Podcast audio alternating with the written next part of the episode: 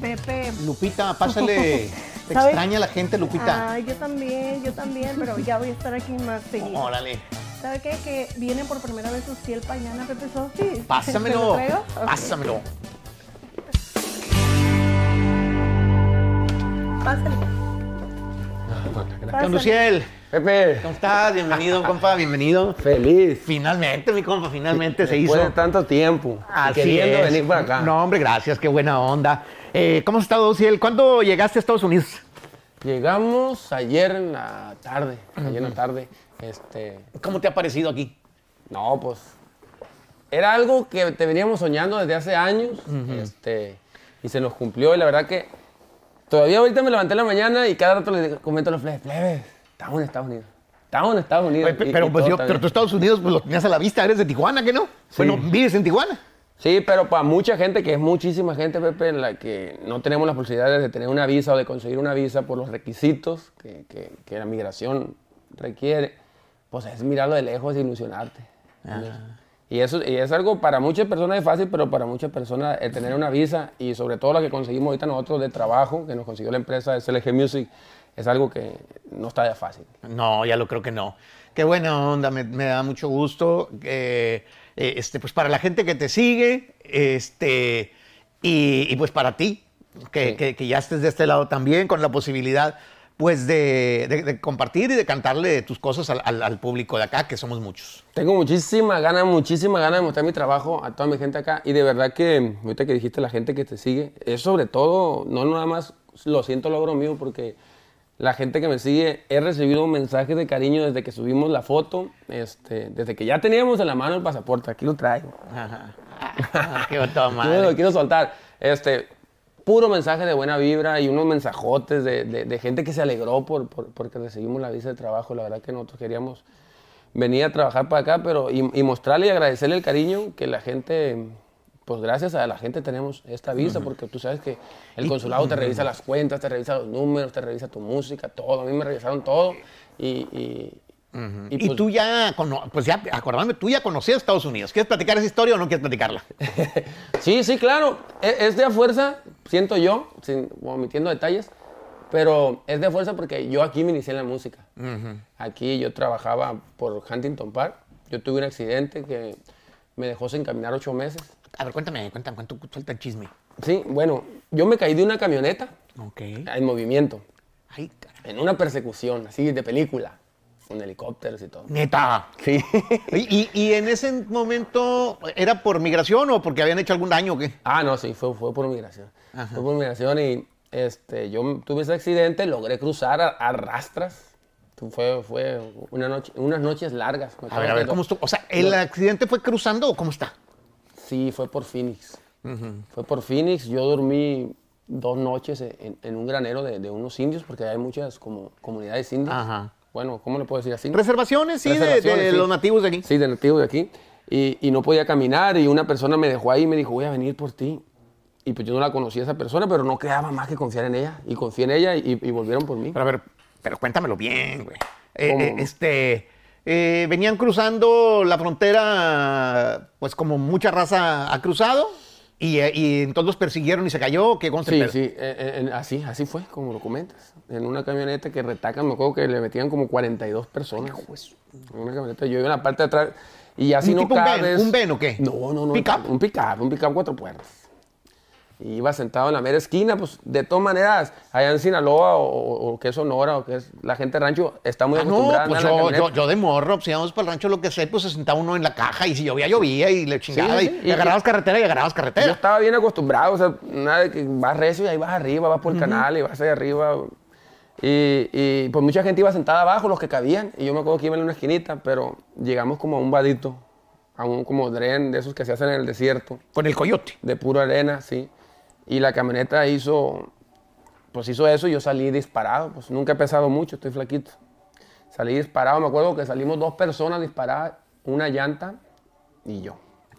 Y, y pasó lo que dicen que cuando sientes que se acerca la, la muerte, ¿no? Miras todo en cámara lenta. Sí. Y, y desde- nunca se me ha borrado, eso pasó, eso pasó hace 16 años. Y, yo me acuerdo que la llanta en cámara lenta. Y a veces lo sueño y digo, wow, qué increíble. Pero una vez que yo toqué suelo, también no se me olvidar, ya todo fue, volvió como a la normalidad.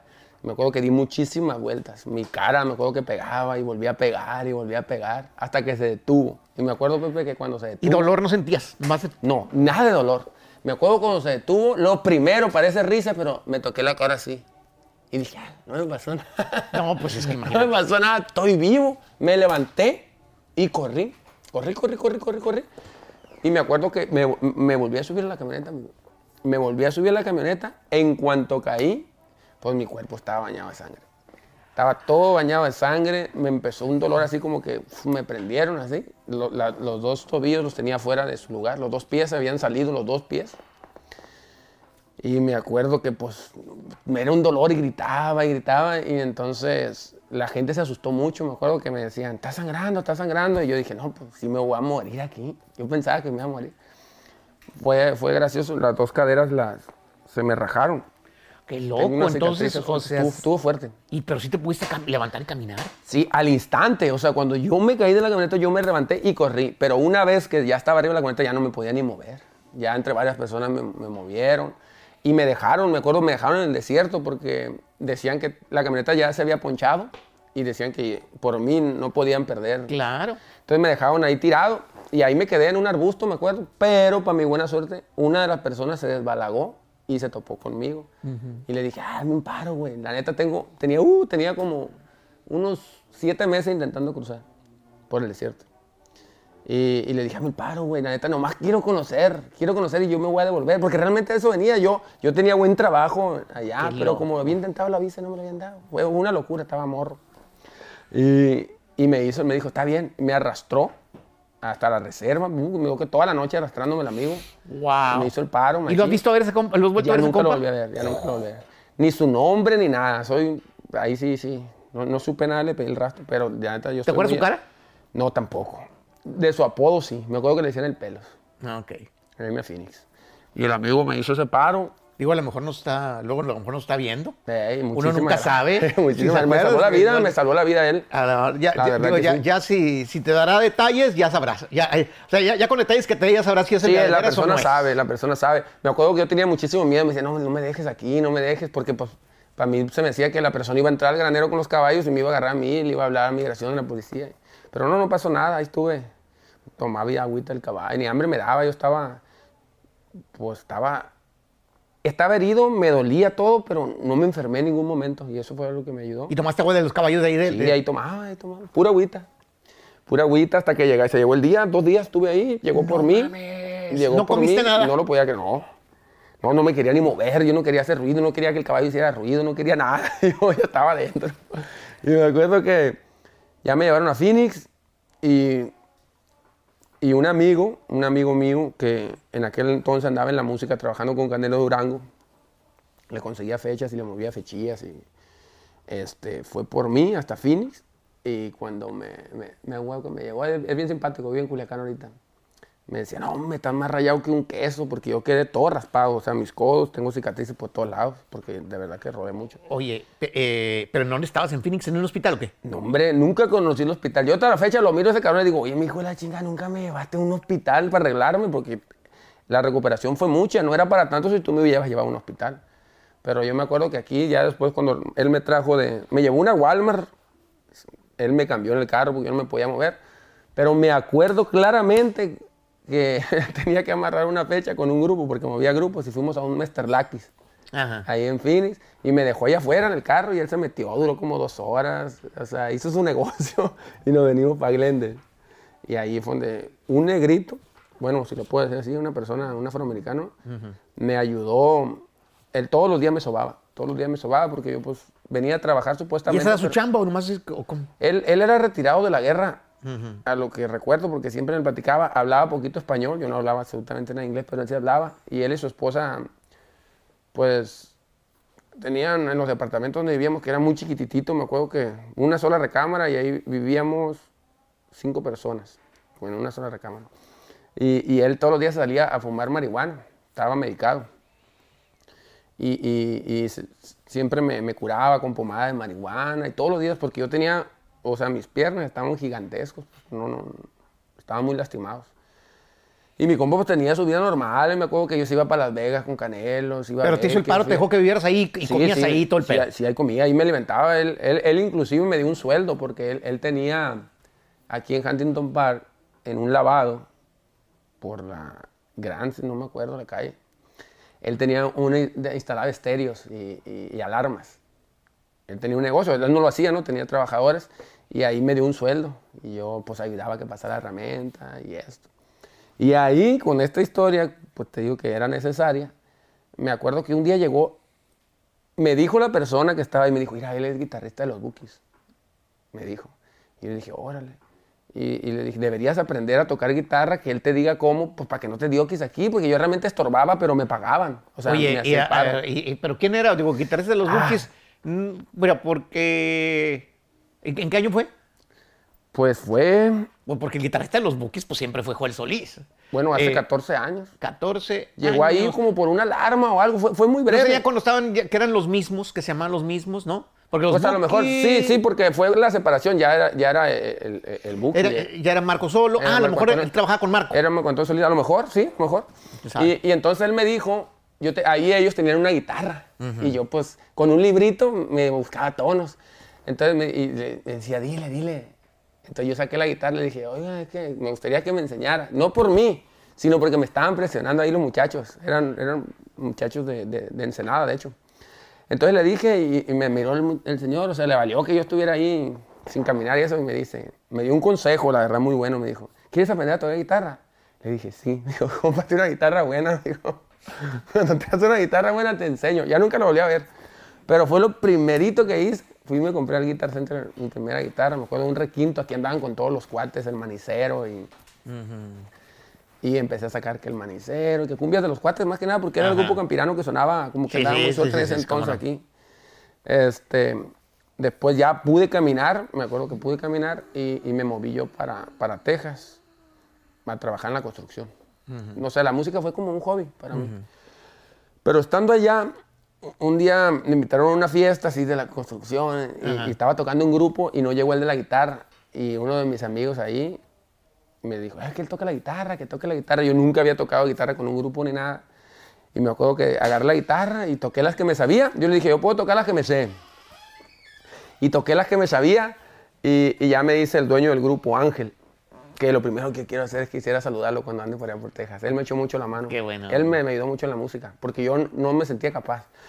Y me dijo, oye, si tocas en, en el grupo nosotros, yo tengo una casa, te la presto y no pagas renta. No, pues te dijiste. Y yo dije, no, pues aquí soy. Aquí soy, Sí, y, y aprendí mucho. De ahí más adelante lo que pasó fue que me dijo, se salió el cantante, me acuerdo. Ajá. Y me dijo, canta con nosotros. Y yo no quería, eran pleitos. No, yo, yo dije que nomás la guitarra. No, no era, como que la música no, no sentía yo que, que yo la podía armar. Fíjate que pasa mucho, ¿eh? Pasa mucho. Hay, hay gente que está insistiendo y que todo lo tiene perfecto y no funciona. Y luego hay raza que de casualidad y la chingue, pum, de repente funciona. Sí, yo creo, ese, eh, algo veía en mí y yo no, yo, no, yo no creía en eso. Después con el tiempo y yo me sentía muy solo allá en Texas y me devolví a México y dije, ya, viví mi aventura, lo que yo quería. Regresé a mi trabajo para mi buena suerte, yo ganaba bien, o sea, yo ganaba bien, me regresé a México, pero, y me casé con mi esposa, que le mando un saludo hasta Guadalajara. Ahí vivimos ahora. Mis hijos, Mérida y mi hijo Daniel. Este, me casé y mi, bueno, mi esposa, me acuerdo que cuando, nos, cuando éramos novios me dijo que ella, que ella no podía tener hijos, me decía. Entonces dije, pues, o sea, no, no- no es que ande buscando hijos, yo no le hace. Y nos casamos. A los dos años de casado y tres años de conocerla, me despiden del trabajo. Y yo, yo fui a la universidad, pero no, no tengo mi título, o sea, yo no me gradué. Pero estabas eso acá en Estados Unidos. Ya que me regresé a Tijuana, Ah, allá conocí a mi ok. esposa y eso. Ok, ok. Entonces me despiden del trabajo y dije, pues, ¿y ahora qué, qué voy a hacer? O sea, de mi vida, pues, ¿de dónde voy a tener ese sueldo? Este, yo estábamos construyendo la casa que tenemos hoy en Tijuana y no hallaba, no hallaba, no hallaba la puerta. Entonces en eso llega mi esposa cuando me despiden y me dice, estoy embarazada. Y yo, híjole, pero si no me dijiste no voy a tener hijos. El mismo día. Pero fue encontrado así como que, ¿cómo tú me dijiste que no podía tener hijo? Y luego bien contento porque ya después yo, ah, como ya para los dos años, decía, "Ay, me hubiera gustado tener un hijo. pues". Ah, huevo. Cuando me casé dije, pues no, no, no le hace que no puedas tener hijo. Porque ella tuvo problemas en el corazón, le operaron del corazón, mi esposa. Entonces, pues sale embarazada. Y de verdad que no hallaba la puerta. Dije, ¿qué va a ser de mi vida? ¿Qué va a ser de mi vida? Y la música, dije, pues allá ya sé tocar la guitarra. Aquí en Tijuana a lo mejor puedo conseguir otro trabajito y, y tocando la guitarra en un grupo. Y así empecé con un grupo, luego con otro grupo. Este, me acuerdo que tuvimos, mi esposa y yo, muchos problemas porque me empezó a apasionar mucho la música.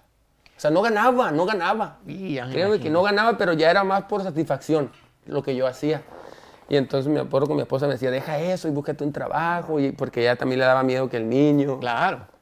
No, yo no tenía seguro, pues me habían despedido y, y- y cantando, No, hombre, pues. cantando en lugares sí que- no, no había. Ella trabajaba y ella tenía seguro, y ella por ella tuvimos a nuestro hijo en el, en el seguro social, que fue una odisea. Este, y, y ya pues yo quise hacer mejor y mejor las cosas y hacerlo más como negocio. M- Muchos en, en- en Tijuana se usa mucho que tú vas a los mariscos y hay música en vivo. Claro. Entonces, a mí me empezaban a invitar como a los mariscos a tocar. Me empezaban a invitar y, y sentía yo que me iba mejor tocar en unos mariscos, como yo era una, pues ya bien familiar yo, a tocar en un antro, donde iba a tocar toda la noche por un sueldo así bien miserable, porque la verdad que en Tijuana los sueldos, para- está muy devaluada la música porque hay muchos músicos. Ajá. Entonces yo sentía que, pues trabajaba, por ejemplo, todo el sábado en la noche y tenía que dormir todo el domingo, porque pues todo desvelado. claro. Y mal pagado. pues. Y mejor ibas a, la- a los mariscos. Iba a los mariscos, yo lo veía como un trabajo normal, pues tra- entraba a las 12 del día, salía a las 8 de la noche y ya disfrutaba a mi hijo y, y a- y a mi esposa en el día. y Se me hacía un trabajo normal. Y, y trabajé, tuve la fortuna de, de trabajar en, en uno de los mariscos que hoy en día es los más exitosos. Tú vas a, a Playa de Tijuana, Mariscos Arcos, es, es del, donde de lunes a lunes hay mucha gente, la gente ya sabe que tú vas a ir a consumir música. Pero- ah, pero no son los arcos, el restaurante Los Arcos. No, no es ese. Mariscos, o sea, arcos. Arcos Playa, sí. E- e- es otro. Así le pusieron porque era, un, era una carpita. Cuando yo fui a tocar ahí, er- era una carpita, una carpita azul, nos ponía ahí. Terán se llama el dueño. Le mando un saludote. Y, le- y se- y se levantó el lugar. Se levantó el lugar. Se levantó el lugar. él, pues él ya tiene varias sucursales. Qué bueno. O sea, le fue muy bien al restaurante, pero también me fue muy bien ahí en mi vida. Porque eh, era, él, él me daba, pues, muchos días de trabajo ahí y la verdad me iba, me iba muy bien. Yo, yo comparaba mi sueldo con, con un primo que sí se graduó, que fue, le mando un saludo a mi compa Tony, que ahorita es farmacéutico, ya tiene muchas farmacias en Sinaloa. Qué buena onda. Él, él trabajó para Coppel como 15 años. Y me acuerdo que, ay, güey, ¿cuánto? Y, güey, no tienes, no tienes carro del año, eres ingeniero, es a nivel regional. Y la o sea, un sueldo, pues, tú sabes. Sí, la verdad es de que la México- cosa en México, lamentablemente, es- sí, sí, lo- los sueldos, o sea, trabajar para alguien sí se complica muy cabrón. Aunque tenga su título, la verdad. Claro, no, hombre, y aunque sepas inglés y la chingada. Sí, sí, sí, es, es- porque hay, es- ya es mucho... Sí, La- hay mucha la- oferta es y, y la y pues poner tu propio negocio es muy difícil. No es como aquí que cualquiera con mucho papeleo ya abre Eh, su sí, negocio. o Sí, sea, sí, allá- es muy complicado Sí, abrir, todo. abrir un negocio. Y pues yo en los mariscos, la verdad que, que tenía un sueldazo, porque pues traba, y era, trabajaba ocho horas en los mariscos y eran ocho horas que todo, canción tras canción. y nunca tras llegaba canción, alguien a quererte ganar el lugar o así, "Hey, yo-". Sí, sí, sí, siempre, siempre llegaban y lo- e inclusive le ofrecían, no me pagues, porque a mí el restaurante me pagaba semanalmente, aparte de Y lo que aparte yo... el- no, Ajá. te iba toda Era, eh, la verdad que me iba muy, muy bien. Y yo le decía a mi primo, güey, pues es que lo que tú ganas a la quincena, yo lo gano aquí en, en un día a veces, o sea, me iba muy bien y tenía muchas privadas, estaba muy aclientado. Entonces, tan aclientado que yo dije, ya lo voy a hacer profesionalmente. Yo mismo me invertía. Yo iba conservando, yo compraba los trajes, este, le invertía a mi grupo. Entonces, yo grabé unos temas conservando, que es uno se llama El Panal y otro se llama Lujos y Secretos. Entonces, ahí andaba, ahí fue cuando pues, todos, ahí en Tijuana los, los- los músicos pues nos conocemos, todos básicamente somos amigos, tenemos, antes en ese entonces se hacían en la casa de, de un ingeniero de audio que se llama Cano, le mando un saludo, siempre hacía fiestas y juntaba a todos los grupos, su mamá nos hacía pozole y, y todos los grupos tocábamos gratis. Y era como que todos nos juntábamos ahí, pues el Eri de Codiciado, los filmes que son ahora. Este, Entonces tú, eh, ¿cómo conoces a, a la gente del grupo firme de Edwin que de alguna manera... Ahí, ahí nos veíamos, ahí nos veíamos. Pero cuando yo saco esos temas conservando, hacen poquito ruido en Tijuana, como modo local, como que ir a ese grupo, ya lo se toca bien chilo. Este, teníamos, pues más o menos, un nivel musical que, pues, que destacaba, ¿no? Eh, por eso yo me animé a, a- a invertir en el grupo. Entonces Edwin me dice, eh, esa canción que tienes está bien buena, vamos a grabarla dueto. me dijo. Era Grupo Fuerza en aquel entonces. Y me acuerdo que se grabó. ¿Quién era eh, el grupo Fuerza? ¿Tú? O él. ¿Ellos eran Edwin- Grupo Fuerza? Edwin era Grupo Fuerza. Nosotros ok. nos llamamos la asociación. Por eso en el corrido que grabo con Edwin dice, dice la asociación, porque ahí éramos nosotros la asociación. Pero de hecho ese tema, ese tema lo grabamos en estudio y todo. Este, la asociación, Grupo Firme, que ya fue Grupo Firme, que aquí anunciaron esa canción. No sé, tú no te vas a acordar, pero tú me mandaste saludos cuando ese tema se iba a estrenar. Ok. Inclusive cuando se estrenó el tema de Lujo y Secretos, que fue el primero que me grabó firme, también, pues, ah, el Edwin siempre me apoyó y siempre, siempre confió en mí. Porque yo no quería, fue gracias a Edwin que yo me animé a salir de los mariscos. O sea, yo tenía una vida, un, un, este, Una estable. rutina y Sí, una- sí, yo- una- una sí. zona de confort que no Ajá. quería. Fue mucho lo que me costó este, llegar a Eh, eso. Sí, sí, sí, sí, de alguna manera Y- equilibrar y, y todo. él me decía, no, es que tú tienes para más y que mira, estas canciones están muy buenas. Entonces cuando graba Lujo y Secretos, que le pegan esa canción, yo como que ya decía, "No, le haré caso este loco. Le haré caso y lo hablaba con mi esposa y lo hablaba con los músicos y lo hablaba con, con Terán en el restaurante, porque él me decía, tú te vas y yo tengo una lista muy grande de gente que quiere trabajar aquí, pues. Y mejor que yo, realmente, porque yo, bate- yo batallaba mucho con los músicos. Los músicos, la- por lo regular, son este, Batallosones. de corazón alegre y de corazón libre y, y de, y de no... Porque realmente, no, si lo decimos de esa forma, el, arte es para una persona que, que no cumple tal vez los estándares requeridos para Claro, algo. como especial. levantarse temprano, es difícil, ¿no? Que se ocupa para tener el éxito profesionalmente. Pero el músico de fiestas, el músico de, pues, de bodas y eso no necesariamente este, eh, disciplinado. quiere ese estilo de vida, ¿no? Aquí, ajá, exacto. Y bueno, pues tomé la decisión. Me acuerdo que hablé con él y me dijo, ahí todavía no conocí a él, pero me dijo, me comenta el manager que, que vamos a grabar unos temas contigo y, y, pues si pegan, te vienes a Music VIP. Yo me emocioné y dije, sí.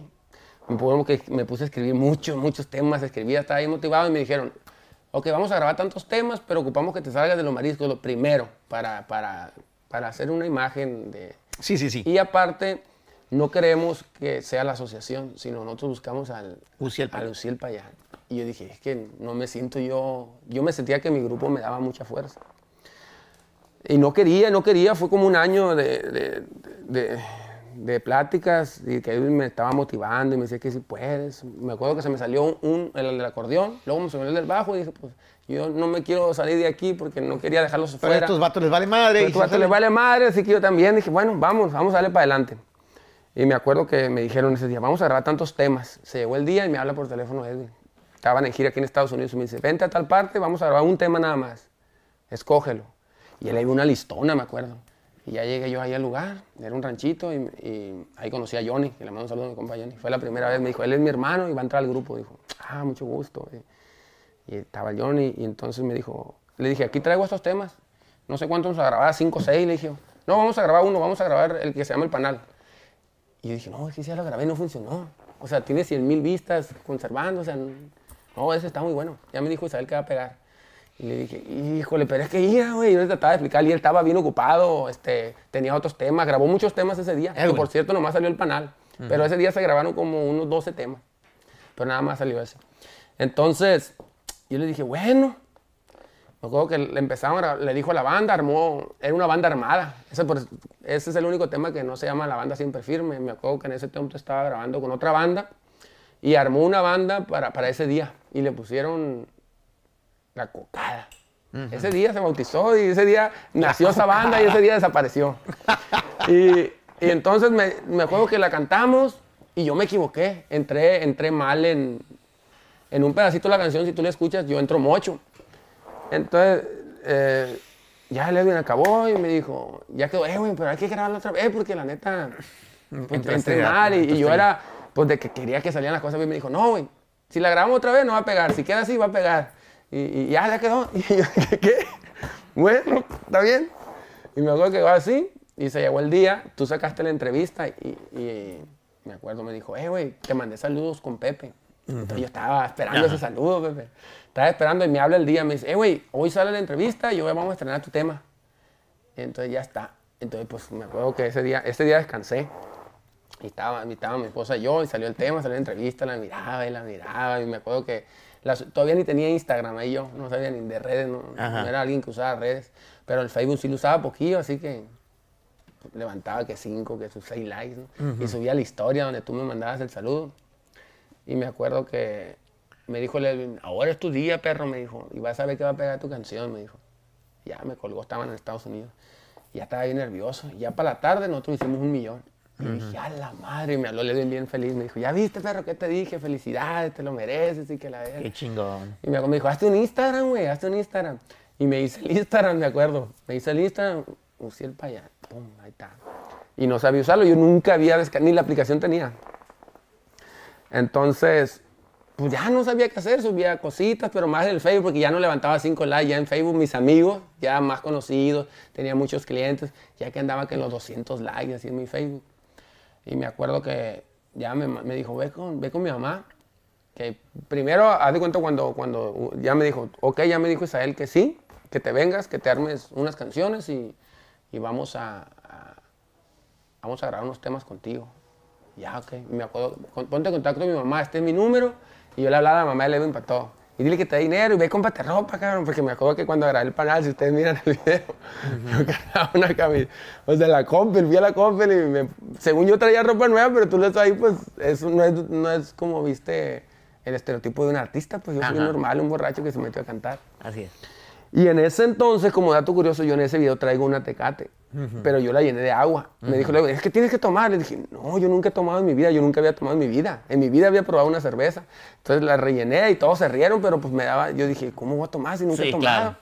Y entonces era, era, era agua Era lo que le echaba yo. No, buena, buena anécdota. Y después de todo ese rollo, eh, que ya mucha gente conoce, tu paso con, digamos, tu asociación o relación con el grupo firme, eh, cuando ya quedas, eh, sales de Music VIP y si se puede saber por qué.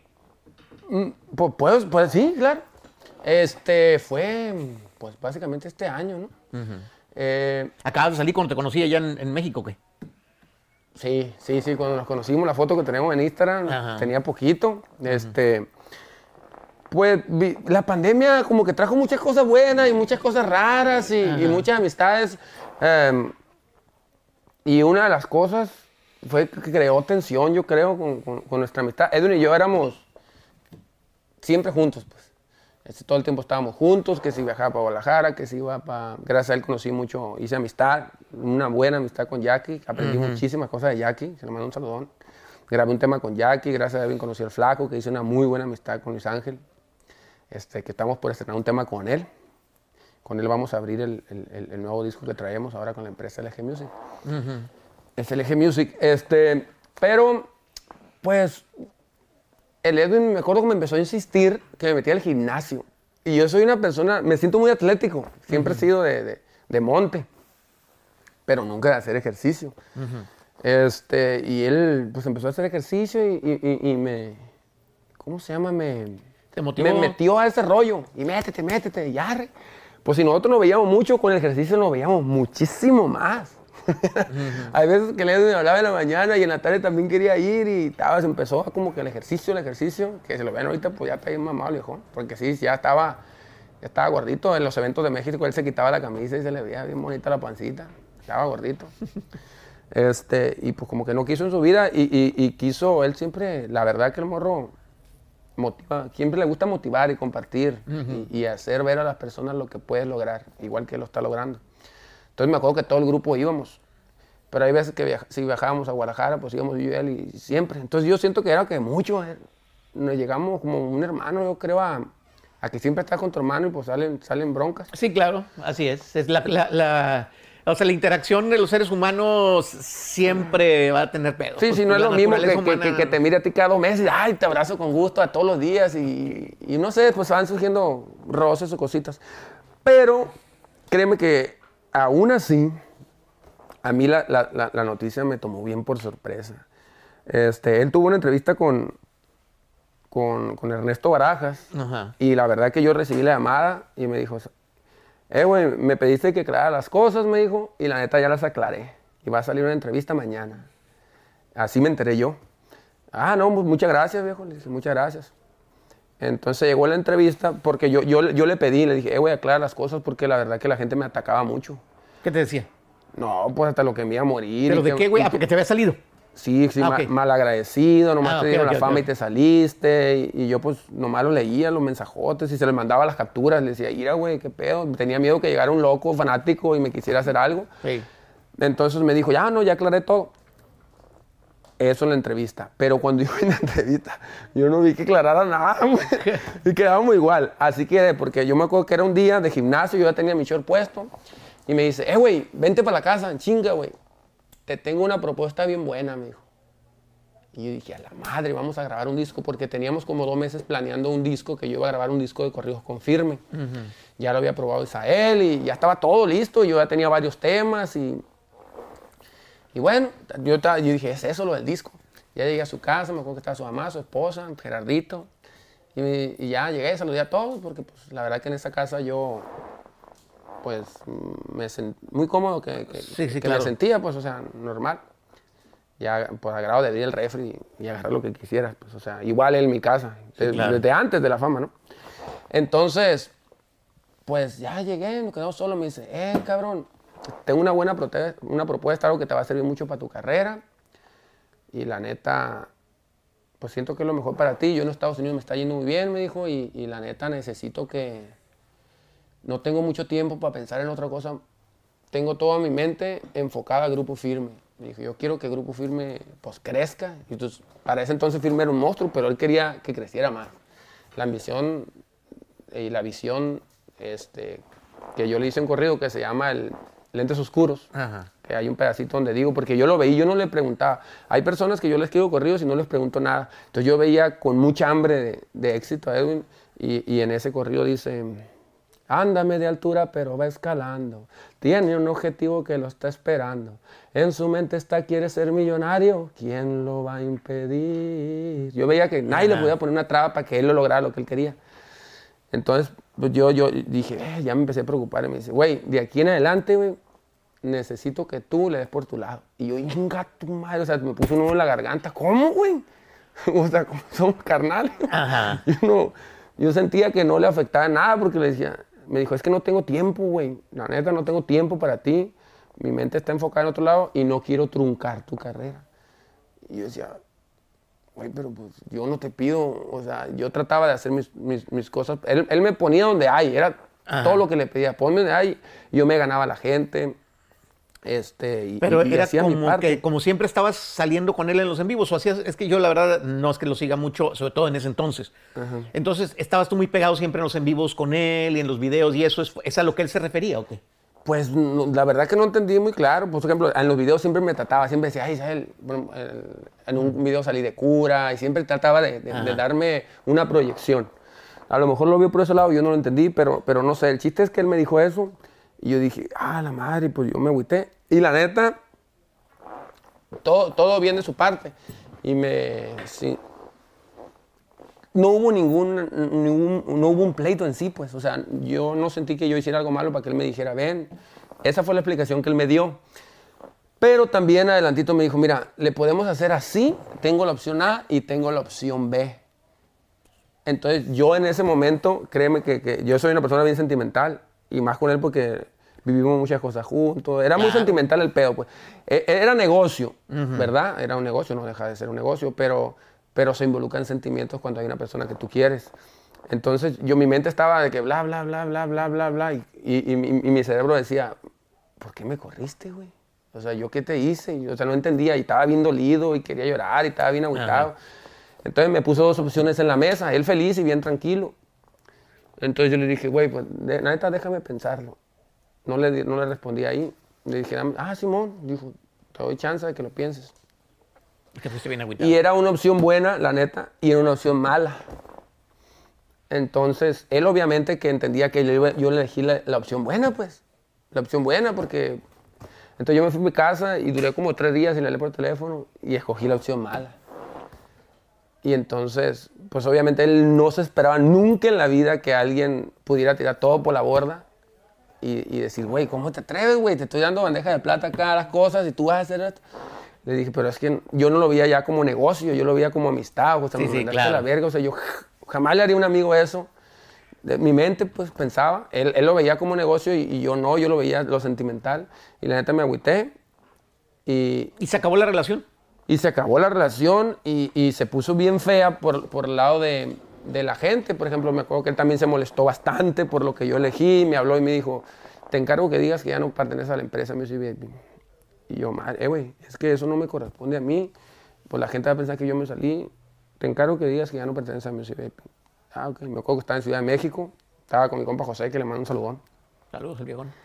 Entonces, pues subí una historia, pero pues, la neta, sinceramente, yo, yo subí una historia diciendo, háganme preguntas, porque también no quería matar solo. Háganme Ah, preguntas y yo sabía que la gente iba a preguntar, ¿por qué no estás con Edwin? ¿Por qué no estás con Edwin? ¿Por qué no estás con Edwin? Entonces yo agarré una pregunta de esas y le puse ahí, ah, ok, ya no te vamos a ver con Edwin. Entonces yo agarré, no, amiga, ya no me van a ver tanto con Edwin porque ya no pertenezco a la empresa Music VIP, pero, cuando, pero de repente nos vamos a ver porque somos amigos. Entonces ahí ya respondí su respuesta y fue la única explicación que yo di. O sea, ya, ya dije, ok, ya no pertenecemos ahí. Pero la gente lo entendió como que yo me salí. Y tiran mensajes y mensajes y mensajes de, de mucho odio, de mucho odio. Y yo le decía, güey, y, y lo que es no saber, porque eh, a veces entendemos al público, el apasionamiento, y, eh, etcétera, etcétera, pero pues la realidad tiene muchas aristas y, no es como parece de afuera, este, y, al final pues es una carrera y, y- y, pues cada quien toma sus decisiones, nomás que la gente sentimos como que nos podemos meter en la vida de los artistas y en las decisiones de los artistas. Sí, sí, sí. Y, en cierto punto, pues como si una persona desde un like, pues si- si tú subes una foto y le gusta, eh, es, es un sentir de que lo que estás haciendo o lo que transmite esa foto le está gustando, ¿verdad? Entonces, si, si él te da e- ese, ese reconocimiento y ese, pues se sienten como para bien o para mal, Sí. opinar de que lo que estás haciendo está bien lo que estás haciendo está mal. De este, pues vida pública, pues realmente, y más sí, sí, ahorita sí, que, sí, que- en, en algunas digo sí en- en- hay cosas en las que sí pero hay Ajá, cosas de hay cosas en las que no, la- pero la gente lo sobre, yo, gente yo no- entiendo que la gente no lo sobreentiende así. pues. Y la neta fue, fue muy difícil este, e- es- esa etapa y, y- y volver a hablar con él. Me acuerdo que Isael me hablaba, o sea, nadie sabía. Isael me hablaba, teníamos horas de plática con Isael. Dime qué le hiciste, cabrón. Dime qué le hiciste porque pues me imagino que él andaba valido allá, yo andaba valido acá y no era la misma persona